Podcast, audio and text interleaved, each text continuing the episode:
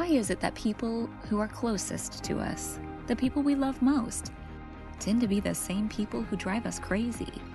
There are no perfect families, and that's okay. We don't need to be perfect. God likes messy anyway. Our relationships are made up of the good and the not so good, and it's natural to only want people to see the good parts. But part of life is learning to take everything together, to look at ourselves and our loved ones honestly, and say, with thankfulness, This is us.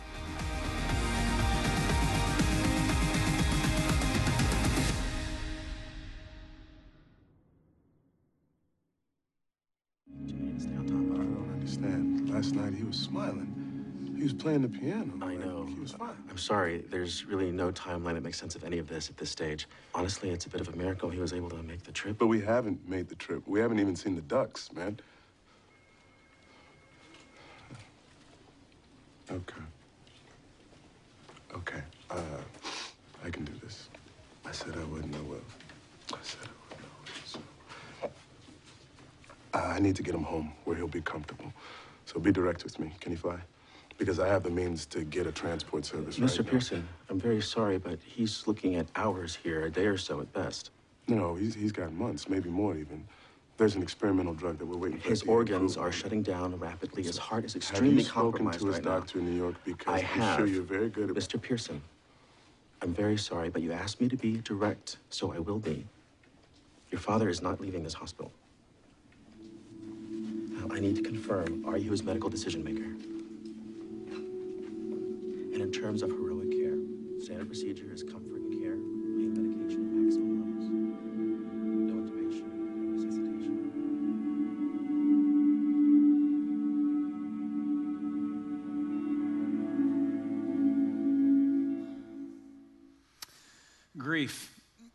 More times than not, that's how it starts. We think just yesterday, just last night, just this morning, I talked to him, things weren't like this. Man, the news can hit us in a way that leaves us shocked, surprised. I remember it was April 19th, and my mom called. Her and my dad were on the way to Duke, which uh, for a procedure which doctors said was routine and outpatient. They weren't worried about it.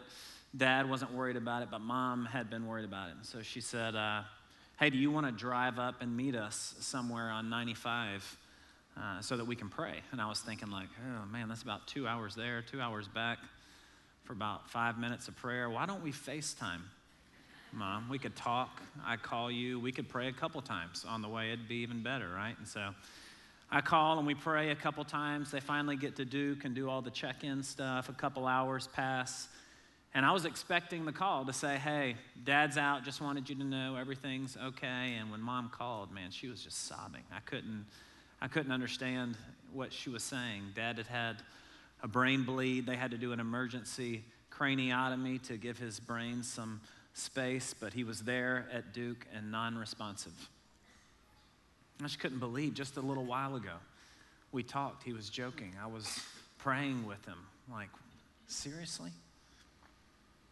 Well, almost eight months later to the day, Dad passed away, went on to be with the Lord. Mom had been his primary caregiver. They had moved from several different facilities ultimately to our, our house. And along the way, I thought we had kind of started grieving. We'd been praying for a miracle, believing that God could do it, but with each passing holiday or event that Dad used to be a part of, realizing that he couldn't be a part of it and things didn't seem to be progressing in the way that they thought we thought they would. I, I felt like we were grieving a little bit along the way, even though we weren't talking about it.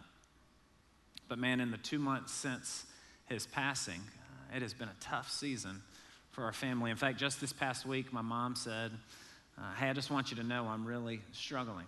Um, when I close my eyes, all I can see is your dad from the last year. Uh, and all I want to see is the 39 years before that.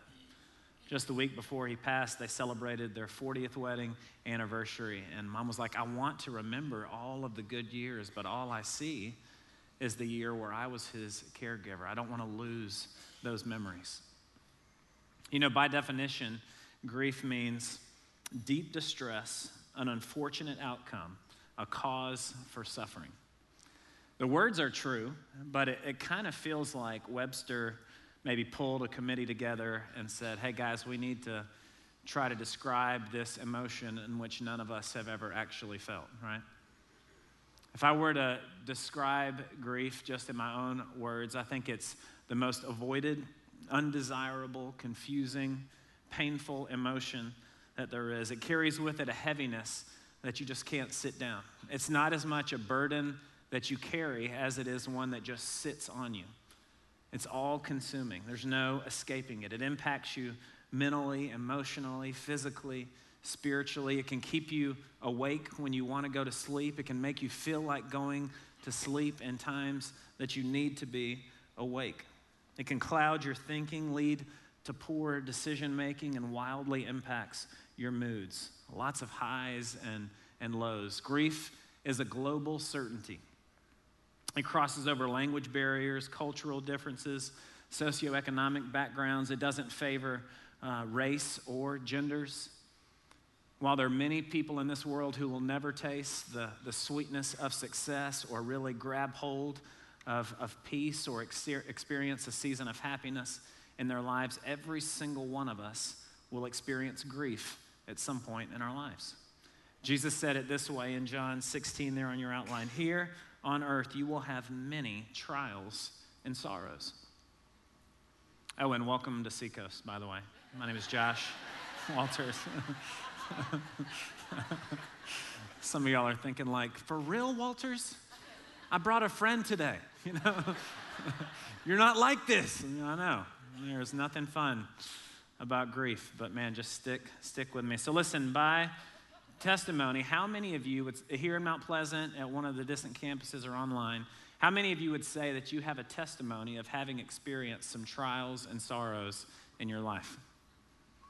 Every hand, man, we all have to some degree. For the last few weeks, we've been in a series called This Is Us, where we've been looking at some uh, common themes from the popular television show.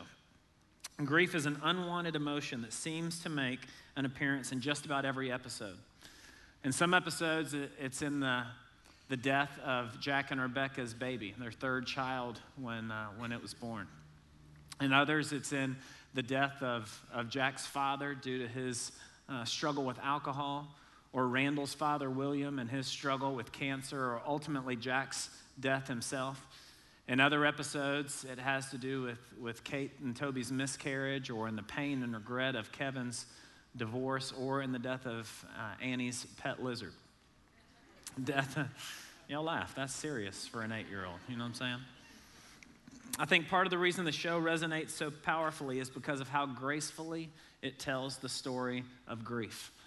Uh, for some reason, we can sense our story in their story, and because of that, it brings about a lot of emotions. Uh, this past Monday morning, I, I, Googled This Is Us Grief video. I wanted to find what were some of the clips from the show that would resonate with the message, and that led me to searching This Is Us Grief Kevin, This Is Us Grief Randall. And after about three hours, I had seen every character's greatest moments of pain before lunch, right? I had cried every tear I had in my body. I was starting to feel dehydrated, you know. I realized that I hated this message, I hated this series, and I wanted to punch somebody in the face, you know, all before lunch. It's just where I was at.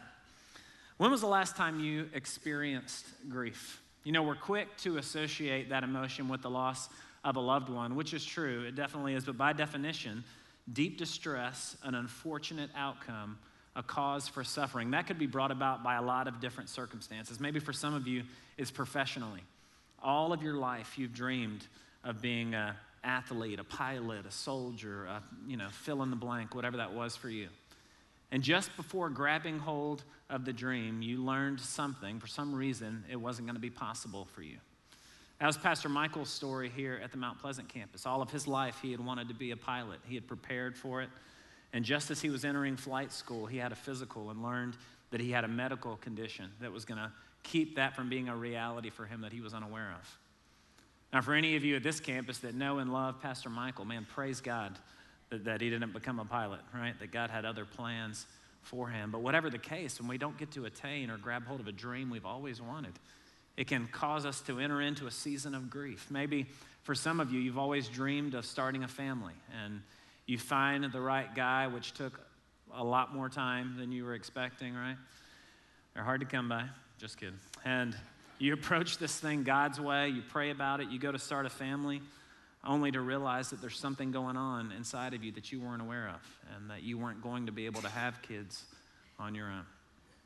Or maybe it's even a good thing, right? You raise your kids up to ultimately send them out of the house. And now your last kid is going off and moving out. And as excited as you are about it, you're starting to have some thoughts and feelings of what this empty nest season is going to look like. It means the, the kids are gone. And while you're excited, there's some grief that comes with that as to what it now looks like for you as a mom or a dad things are going to be different. What's interesting about grief is how it presents itself. It's not difficult to identify emotions like anger or sadness. In fact, all you have to do is stand out in the parking lot here at the Mount Pleasant campus and peer in the window of cars passing by, you know, to pick up on some anger as people are trying to get out of the parking lot. But anger and sadness are just two of many emotions that someone is going through grief has on what they would describe as an emotional roller coaster. Man, that's been my life for the last two months. Not to mention how I feel about my dad's passing. Man, he was our boy's hero. We have four boys, and man, he was an incredible people. He would drive into town to go on their school field trips with them. Uh, he would drive up for rec games, sporting events. He would surprise them, pick them up for school, take them out to ice cream. He loved to snuggle and spoil them to no end. He would do the same with our girls. Him and my mom would drive up and pick up the girls along with a couple of their friends, and they'd drive up to Charlotte, go to Carowinds for the weekend. My dad spoiled Katie. Uh, we would go to see them, and every time without fail, we would go to leave, and he would give her a hug and grab her hand to say something sweet, and uh, there would be a transfer of cash that happened, a tightly folded wad of 20s. It used to be my money, right? At some point, there was a transition, and he started giving it to her thankfully she was a good sharer and she'd get in the car and I'd say, so, so, so what did he, what he give you? I saw that. or, or dad would call me and say, uh, him and Katie talked four or five times a week. And so he would call her and she would be looking at furniture online or in some, some furniture store and dad would eventually call me to say, hey, listen, I've been thinking about as much as mom and I are coming up the road there, I need something comfortable to sit on will you go to go to this place and buy that couch for Katie? Just put it on, put it on my card. Like, what? I want stuff too. You know, like buying everything for Katie. Used to be my deal, you know. That he was a giver, a lover. Man, it's been hard for us to get used to living in a world without him. It's been equally difficult for us to have grace for one another. Every night going to bed, our boys want to hear peepaw stories. It's like, man, I've long run out of stories to tell about dad. Now I just kind of make up things that sound like they might be true about him, you know. Katie and I are, are tired. It's like we're short with each other, find ourselves arguing and, and frustrated and questioning, like, what is wrong with us? And we have to keep reminding ourselves that, man, we're in a season of grief.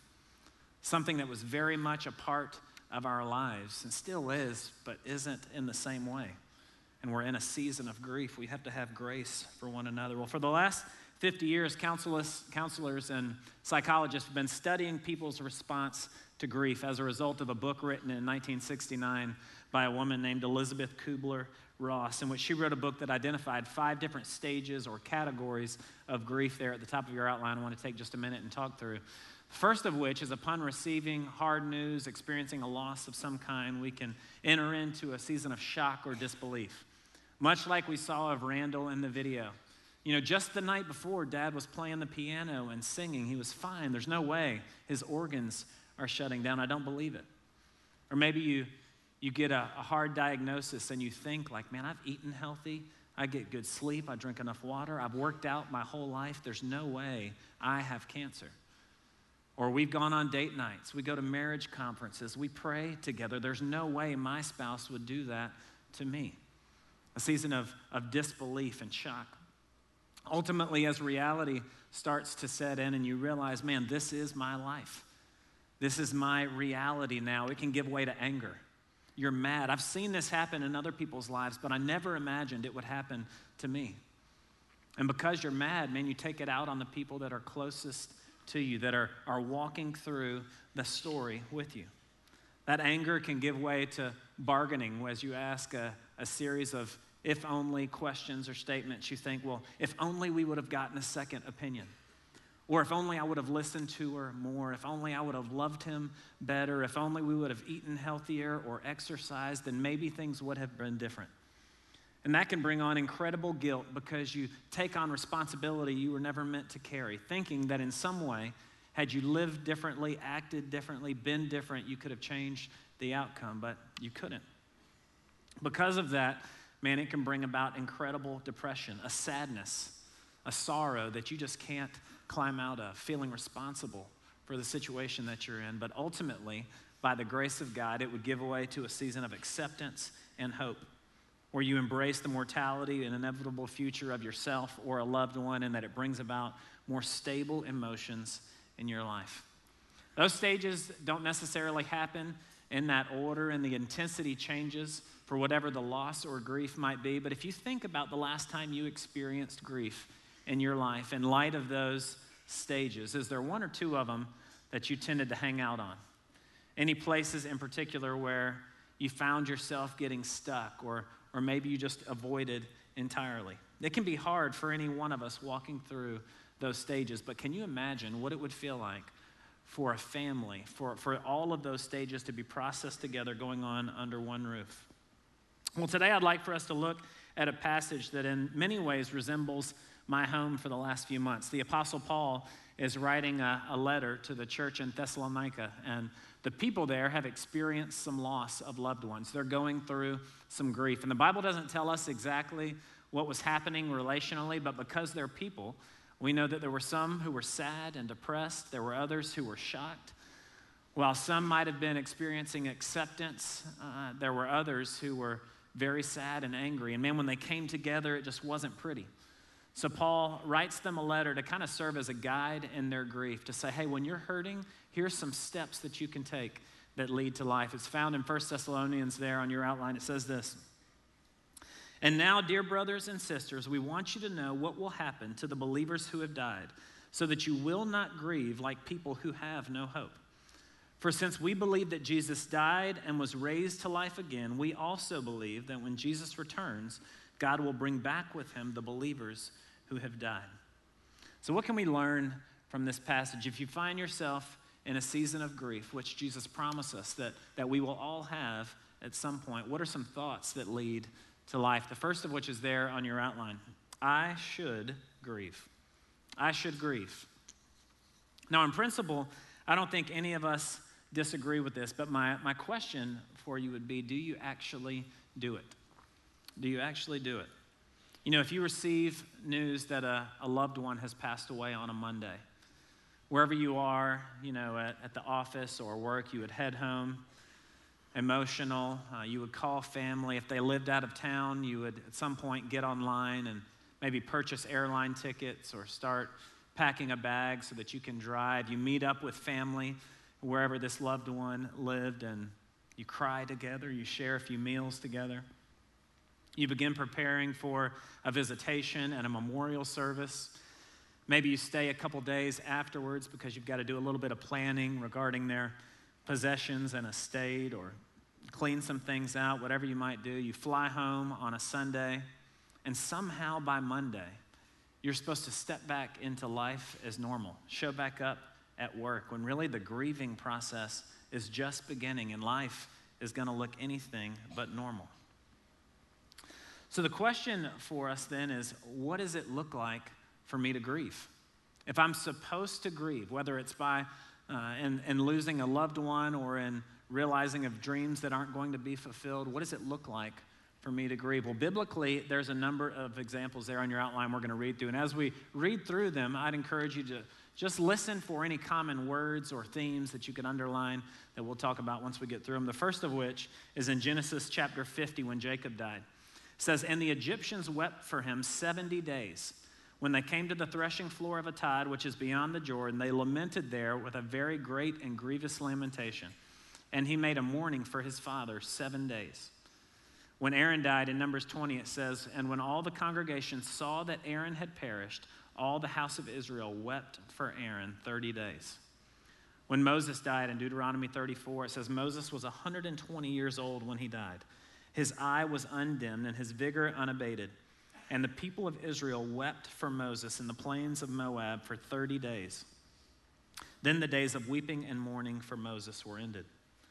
In 1 Samuel 1, when Saul and Jonathan died, says, Then David took hold of his clothes and tore them, and so did all the men who were with him. They mourned and wept and fasted until evening for Saul and Jonathan and his son, and for the Lord and for the house of Israel, because they had fallen by the sword. It's like, man, I looked hard anywhere in this message to find some humor, right? And this passage was one of them. It's like in each of these, if you know anything about David and Saul's story, David was anointed to be king, Saul was a wicked king, but David had worked hard to honor him. It's like in each of these passages, you see 30 days, 70 days, seven days. Well, when King Saul died, David said, You know what? I know it's important to mourn. So between lunch and dinner, you guys rip your clothes and be sad, then we're going to party, right? for the next four hours, we're going to mourn. So, what kind of themes did you see? What common language stood out to you as we read those passages? For me, there's four different things that come to mind that I think can serve as a helpful guide for you in grief. If you've got a pen, I'd encourage you to write these down. They're not on your outline sheet. The first of which is that in seasons of grief, we have to be attentive to time. Attentive to time. In each of those passages, they, they allotted a certain period, a window of time for their grief. And for any one of you, grief is directly proportional to relationship. So the grieving widow is going to grieve much more intensely and, and longer than her best friend right? Her friend is going to hurt because a sister is hurting. The widow is going to hurt because her soul has been ripped in half. Whatever the case, we see in these passages a people, a community who allotted a certain window of time for their pain and grieving. For Katie and I, every time we butt heads or get frustrated with each other, it takes some time for us to remember oh, yeah, we're in a season of grief. So when you experience a loss or pain of some kind, it's important that you're attentive to time that you give yourself the grace needed because your body's going to respond in some ways that you don't get to control with fatigue and emotions, highs and lows. You have to be attentive to time, remembering that you're in a season of grief. Second, we have to be present mentally. Present mentally, not just attentive to time, but making a decision to give ourselves over to this season of grief. Oftentimes, when you receive hard news of a a diagnosis or a loved one that's lost. It wasn't a decision that you made. You're thrown into this season of grieving where you feel powerless. You don't have any control, while being present mentally gives you some control. It says, you know what? I'm going to give myself into this season. I'm going to allow myself to feel and do the things that I need to to ultimately bring me to a place of healing. So we have to be attentive to time, present mentally. Then we have to be available emotionally. For some of you ladies, this is a lot easier uh, for you than it is for the guys. For us to be available emotionally, man, we can feel like we need to be strong. We need to be strong for our families. We need to be strong for our kids. I'm supposed to be strong and set a good example for the other people around me. And so being strong looks like not being emotional, not crying, not doing so many of the things that our bodies need to do to help us experience some healing in life. You have to be available emotionally to say, you know what, in this window of time, I'm making a decision to give myself over fully to grief, to allow my body to feel the things that it needs to. Lastly, we have to be engaged spiritually. What we saw with King David and Saul and Jonathan's passing is that in that window of time where they mourned and grieved, they fasted as well. The purpose of fasting is the, the breaking down of our flesh for the building up of our spirit. God, what do you have for me in this? Turning to God, seeking Him, and in any moment or season of grief and pain in your life, the Bible tells us that God draws close to the brokenhearted. He saves those who are crushed in spirit there's ever a time where you can be certain that you're in a thin place, that God is close to you, it's in your greatest moments of pain that it's important that we're engaged spiritually. Okay, God, what do you have for me here? When I think about the last couple of months in our home, I attribute my grief to the kindness of God. We have a, a very full life, man. We'll work a full day here at the church and then go home to a full night. With six kids, there is always a project, a play date, a sporting event, and we enjoy staying busy. Well, Dad passed away on December 22nd, and our offices are closed the week between Christmas and New Year's because we have 85 Christmas services, right? So we were closed that week. Then the first week of January, we had Snowmageddon, right? Where kids were out of school. It was like even Starbucks was closed, so nothing good was happening in Mount Pleasant. And so that whole week kind of forced us to stay home. Couldn't really get out and drive anywhere, do anything. So we stayed in pajamas and watched movies and talked and had downtime. Well, then the next week, Katie and I had a 15th anniversary trip. Our anniversary was actually the day before Dad passed. And so we had canceled that trip, sensing it was close, putting, put it back on the calendar, and had some extended time away. And as I look back on it now, I had three weeks of time just carved out that I wouldn't have experienced otherwise. I think my life would have looked like stepping back into the busyness and the usual pace and not really processing or grieving the way that I needed to. But God was, man, just so kind and giving me the time with Katie, with our kids, and with friends that I needed. It's important that I grieve.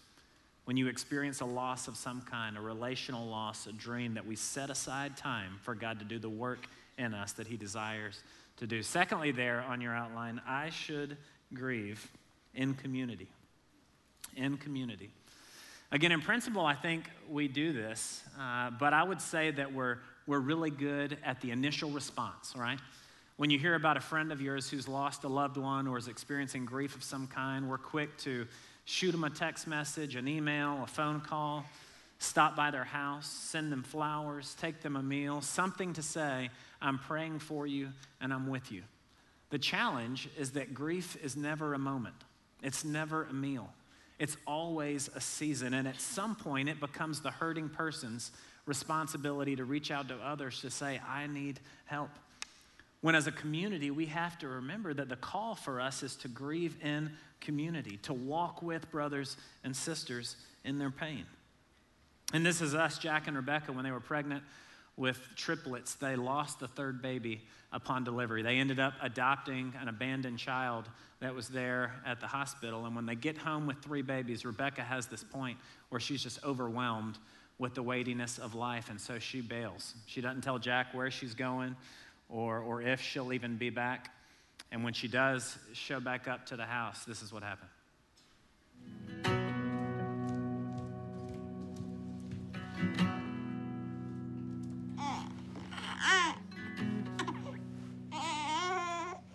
You know, I didn't know where you were the last four hours. I know. I'm sorry. I thought you ran off to Mexico and abandoned the kids. I would never run off to Mexico and abandon the kids without you. Promise. I promise.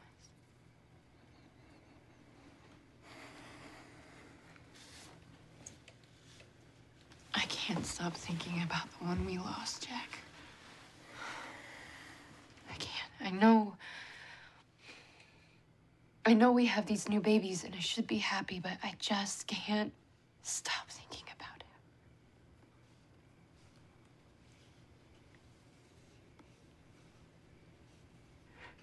it. Me too.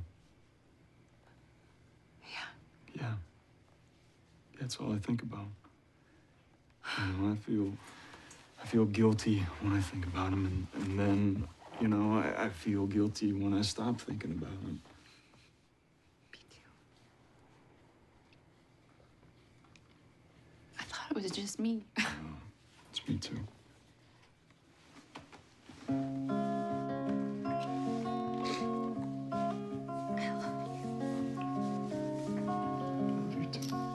Did you see the relief in her face when she realized she wasn't the only one feeling that kind of guilt and grief? She said, I thought it was just me. Can you imagine what their life would look like had they not had that moment together where they realized that they were both feeling the same pain. It's like at some point their guilt or grief would have turned into anger or sadness. They would have done their best to manage it, maybe through alcohol or medication. Whatever the case, it would have brought about conflict in their home and they would have taken it out on one another when really all they needed was each other. a willingness to grieve in community and talk with each other about how they were feeling. Jesus knew that we were going to need each other in our grief. And because of that, when he was on the cross, looking out over people, he saw two folks, both of which who loved him, that were going to need each other after he left. And in John 19, there on your outline, this is what it says When Jesus saw his mother there and the disciple whom he loved standing nearby, he said to her, Woman, here is your son, and to the disciple, Here is your mother. From that time on, the disciple took her into his home. What Jesus was saying was, Hey, in your grief, in your pain, I need you to draw closer together than you've ever been. I need you to love one another like family. So, the question for us then is what does that look like? A good example is in Job chapter 2. After hearing that his wife and family had been lost, that Job was hurting, his friends go to see him. And there on your outline it says, When they saw him from a distance, they could hardly recognize him. They began to weep aloud and they tore their robes and sprinkled dust on their heads. They sat on the ground with him for seven days and seven nights. No one said a word to him because they knew how great his suffering was. And I'll just as a side note in, in grief, if you have a friend that's hurting, tearing your clothes and showing up dirty, I'm not letting you in my house naked and dirty, you know, unless you have a lasagna, you know, and maybe, all right?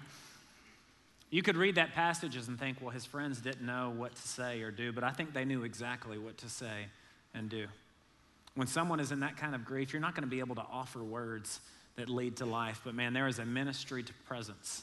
A burden shared is a burden lightened, and just sitting there with him silent communicated without communicating that I'm here for you, that I love you, and that you're not alone. Romans 12, 15 says it this way rejoice with those who rejoice and weep with those who weep. I mean, there's a number of reasons why we don't do this in a prolonged manner.